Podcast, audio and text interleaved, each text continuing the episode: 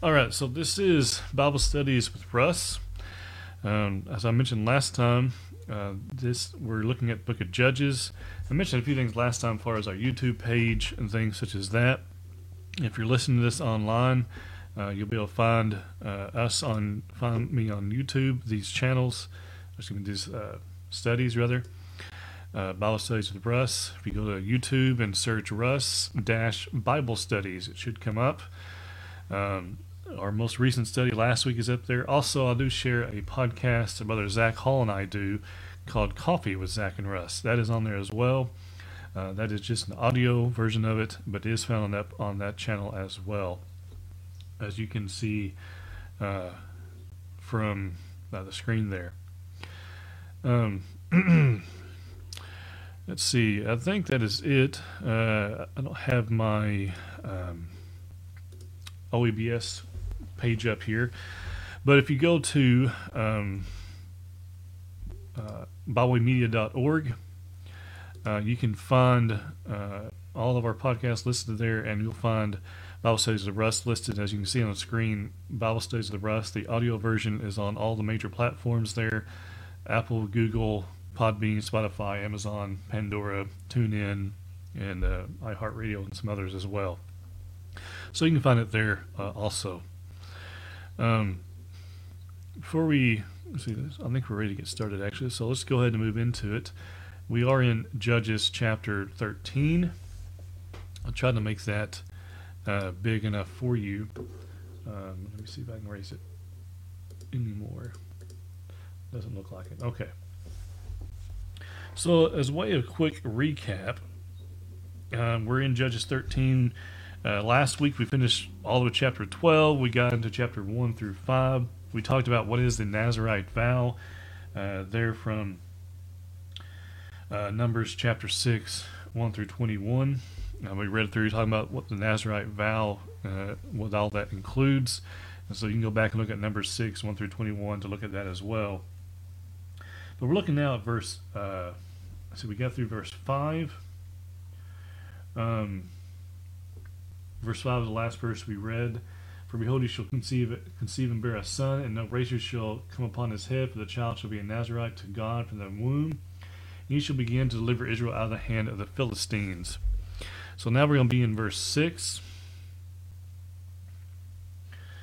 Excuse me, verse six, which says, So the woman came and told her husband, saying, A man of God, pull this down a little bit. Man of God came to me, and his countenance was like the countenance of the angel of God, very awesome. But I did not ask him where he was from, and he did not tell me his name. So uh, the strangers we find here uh, began by revealing his knowledge of the circumstance and, and the life of the godly wife. Uh, she was barren. Let's look here, verses six and seven. Um, The however was about to change. She would conceive a bear, give birth to a son, and in preparation for, for the birth of his son, of the son, the woman was to be careful not to drink any strong drink or eat any unclean thing. The son was to be a Nazirite to God from the womb. God would use the consecrated um, man to begin to deliver Israel from the hands of the Philistines. The woman then reported, as we find here in verse six, the incident to her husband. She described her visitor as a man of God. This was ter- this terminology uh, was this was terminology commonly applied to prophets. Nonetheless, she gave a description of the visitor, which made her made clear to her husband this man was no ordinary prophet.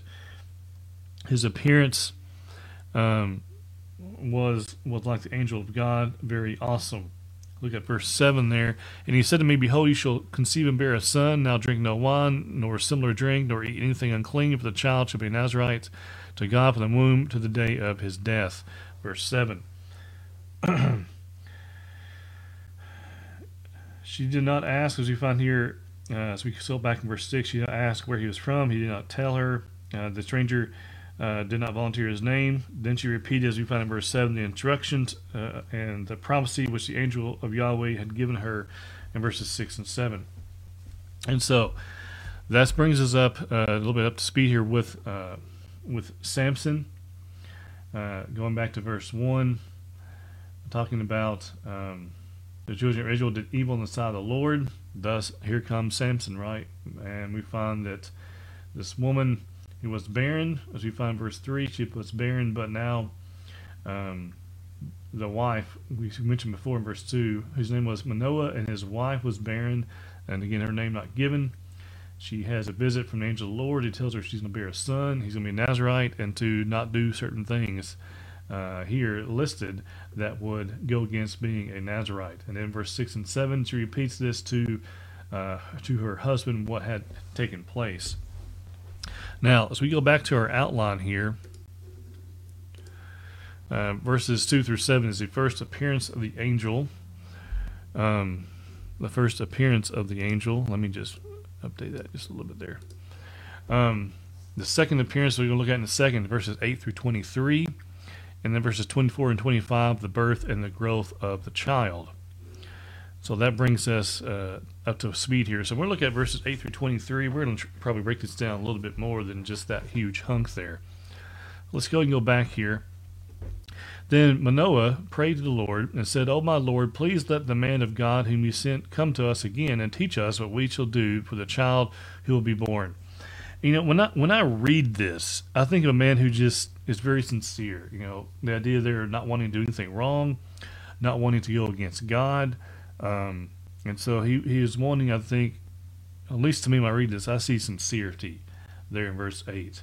Uh, I mean, you think about it, you put your, yourself in his position, if you can even begin to imagine what that would be like. Uh, an angel Lord coming to you, tell you you're going to have a son, he's going to deliver this this this nation is doing evil, you're going to, he's going to deliver them, um, but not to do certain things. And so the husband here in verse eight prays to the Lord, and he says, O my Lord, please let the man of God whom you sent come to us again and teach us what we shall do for the child who will be born. I don't think it's the idea that, that, that the... We should not look at this and think, well, the angel Lord didn't tell him enough. No, it's the idea there, I think, of being wanting to be crystal clear and be completely careful in everything he did, that the man, this man here prays to God. Looking at verse nine, and God listened to the voice of Manoah, and the angel of God came to the woman again as she was sitting in the field, but Manoah, her husband, was not with her. It's interesting here that the husband prays, but the angel Lord appeared to the woman, not to the man. Uh, very interesting, at least to me, um, what that means. Um, I'm not entirely sure, but the man was not there. Verse nine, uh, maybe this is to maybe, I don't know, but the husband's going to rely upon the woman to, to relay this. Uh, now that's a bad thing, but it's interesting that the man prays and he's not even there when the angel Lord comes again. Um, there's definitely a special bond between the, the child and the mother. And so perhaps that's why Uh, he is appearing to, to the mother uh, here. Uh, there's a bond between the between the father and the son, uh, father and the child, no doubt about it. Uh, there's there's a very close one, very special kind of bond between the child, a child, and their mother. Uh, we look at verse nine, and God listened to the voice of Manoah, and so the angel of God came to the woman again as she was sitting in the field, but Manoah, her husband, was not with her. Verse ten. Then, then the woman ran in haste and told her husband and said to him, Look, the man who came to me the other day has just now appeared to me. Uh, so Manoah arose and followed his wife. When he came to the man, and he said to him, Are you the man who spoke to this woman? And he said, I am. So here we are. We're catching up. The, the angel appears. The husband's not there. The, she's able to go to get her husband and come back, and he is still there waiting.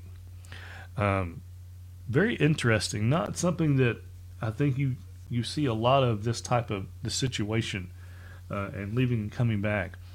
Um, but nonetheless, nevertheless, he is he is there waiting.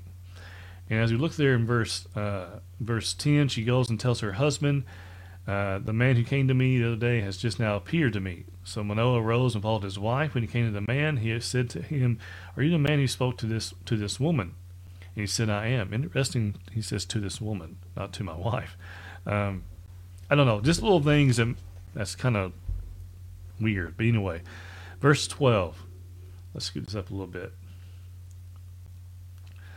Manoah said, Now let your words come to pass. What will be the boy's rule of life and his work? I do like the way he asked that. Uh, he asks first, now that your words come to pass, meaning we want we want your words to be fulfilled. And he says, what will be the boy's rule of life and his work?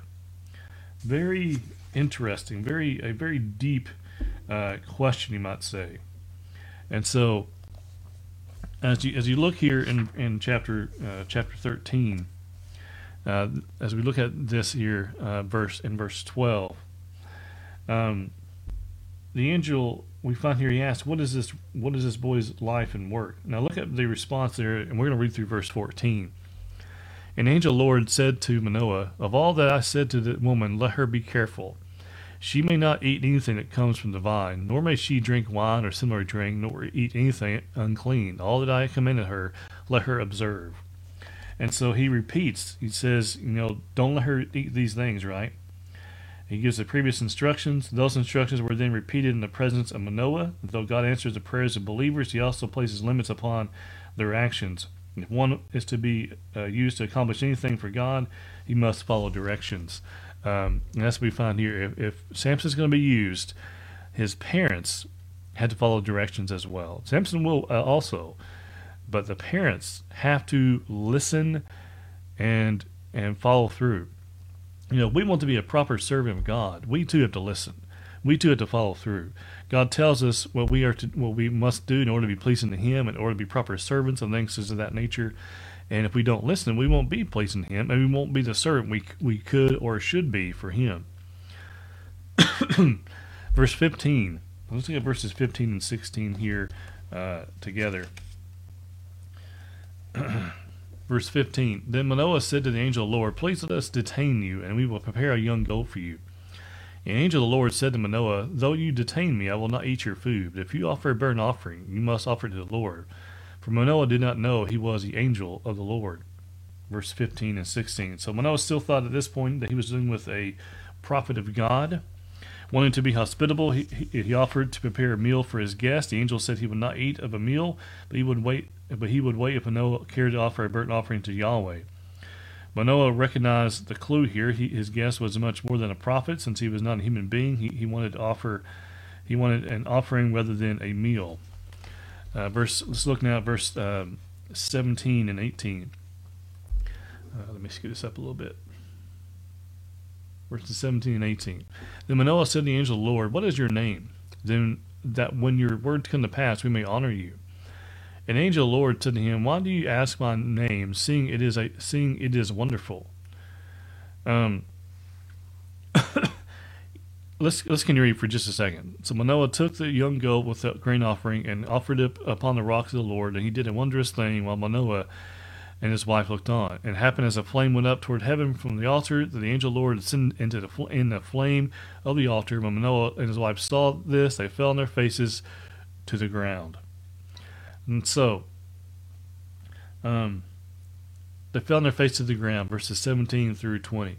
Um, they want to know, you know, he wants to offer up uh, something to, uh, he says, he says, "What is your name that when your words come to pass, we may honor you?" Um, and the angel of the Lord said to him, "Why do you ask my name, seeing it is wonderful?" Uh, is it wonderful, his name, or is it wonderful the things he's going to do? Uh, the things that, that excuse me, the things that God's going to do, that the angel of the Lord has revealed to him, right? Um, he never learns the name, does he?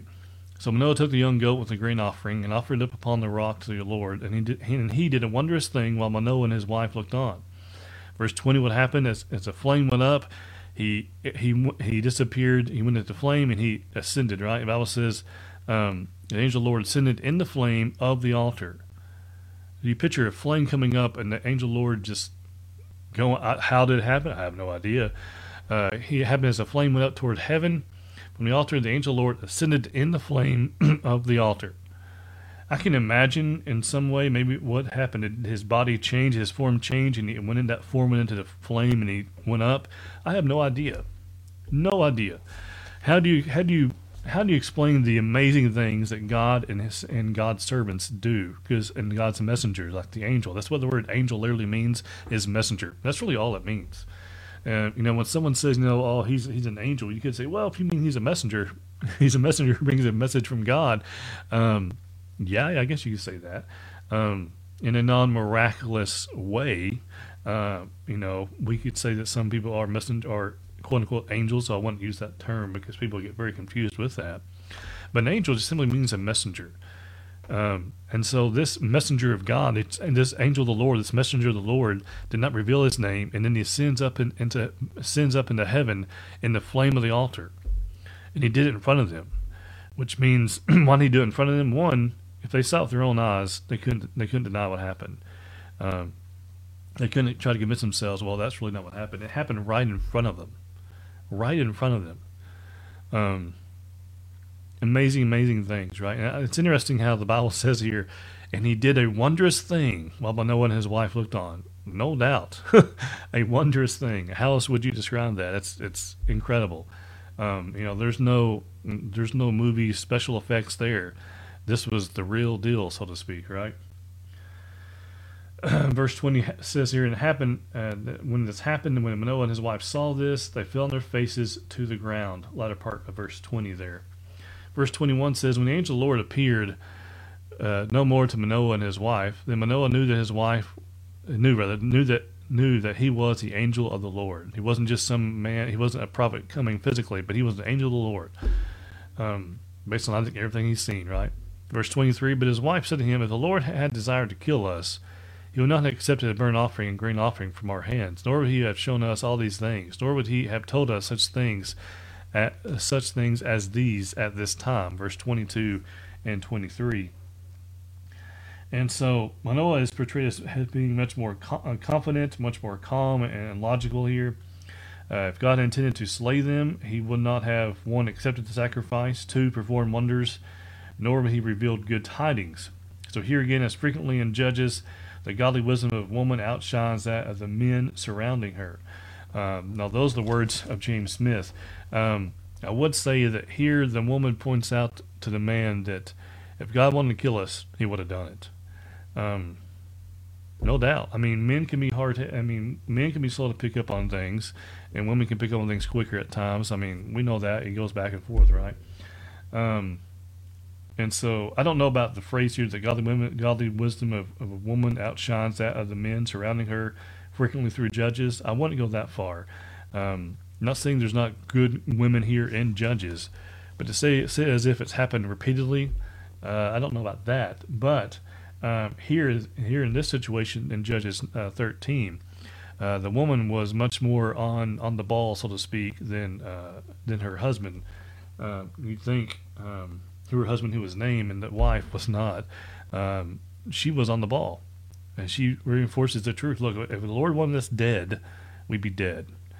Um, and so let's let's move up here. Verse twenty-four. So the woman bore a son and called his name Samson, and the child grew, and the Lord blessed him. And the Spirit of the Lord began to move upon him at uh, Mahaneh-dan between Zorah and Estol. And I do apologize if that is hard to read. I've been trying to get these highlights off of here, and it is not being cooperative. But anyway. So we look at verse twenty, uh, twenty-four and twenty-five. As predicted, the woman gave, gave birth uh, to a son. She named him Samson, which means sunshine, or perhaps sunny for short. His birth meant the dawn of a new day in the house of Manoah and for Israel. The childhood of Samson is passed over in silence. The text simply says the child grew and Yahweh blessed him. As he came into his adult years, the Spirit of Yahweh began to stir him, stir him, stir him, and Mahaneh-dan at a nearby place in Judah. This was the first of many times when Samson received overpowering impulses from the Spirit of God, which drove him on and enabled him to perform amazing feats of strength. And so, uh, there you have it. Uh, the Spirit of the Lord moved upon him, began to move upon him. There, uh, Judges thirteen, verse twenty-five. Now, um, we're actually going to go and stop there for today. And I, I like to be able to, to look more at chapter fourteen, look more in depth. And so we're going to go and stop there today. We're at about twenty minutes. Uh, Lord willing, next week, um, we will look at, actually next week's maybe it'll either be pre-recorded and won't be live, or it'll just be postponed until after the first of the year. But next week, next time we come back together, we'll be looking at Judges chapter fourteen. Uh, I do have a brief outline for that here, uh, but again, we're not going to look at it today. Uh, Judges fourteen, you have the attraction trip, one through four. You have the arrangement, five through seven. You have the celebration trip, eight through eighteen. And you have the vengeance trip, nineteen through twenty. That's your brief outline of Judges chapter fourteen. Okay, we're going to go ahead and stop there today. I do thank you for your time and for your attention. I hope this has been uh, encouraging to you. Hopefully it has been something that has been beneficial, and hope you'll share this with others. Again, you can find uh, Bible Studies with Russ on Bible Way Media, on various major platforms as well, uh, podcast platforms, and then again also on YouTube as well at Russ-Bible Studies. So I do thank you for being here today. Hope you enjoyed the study. Hope to see you again uh, next time.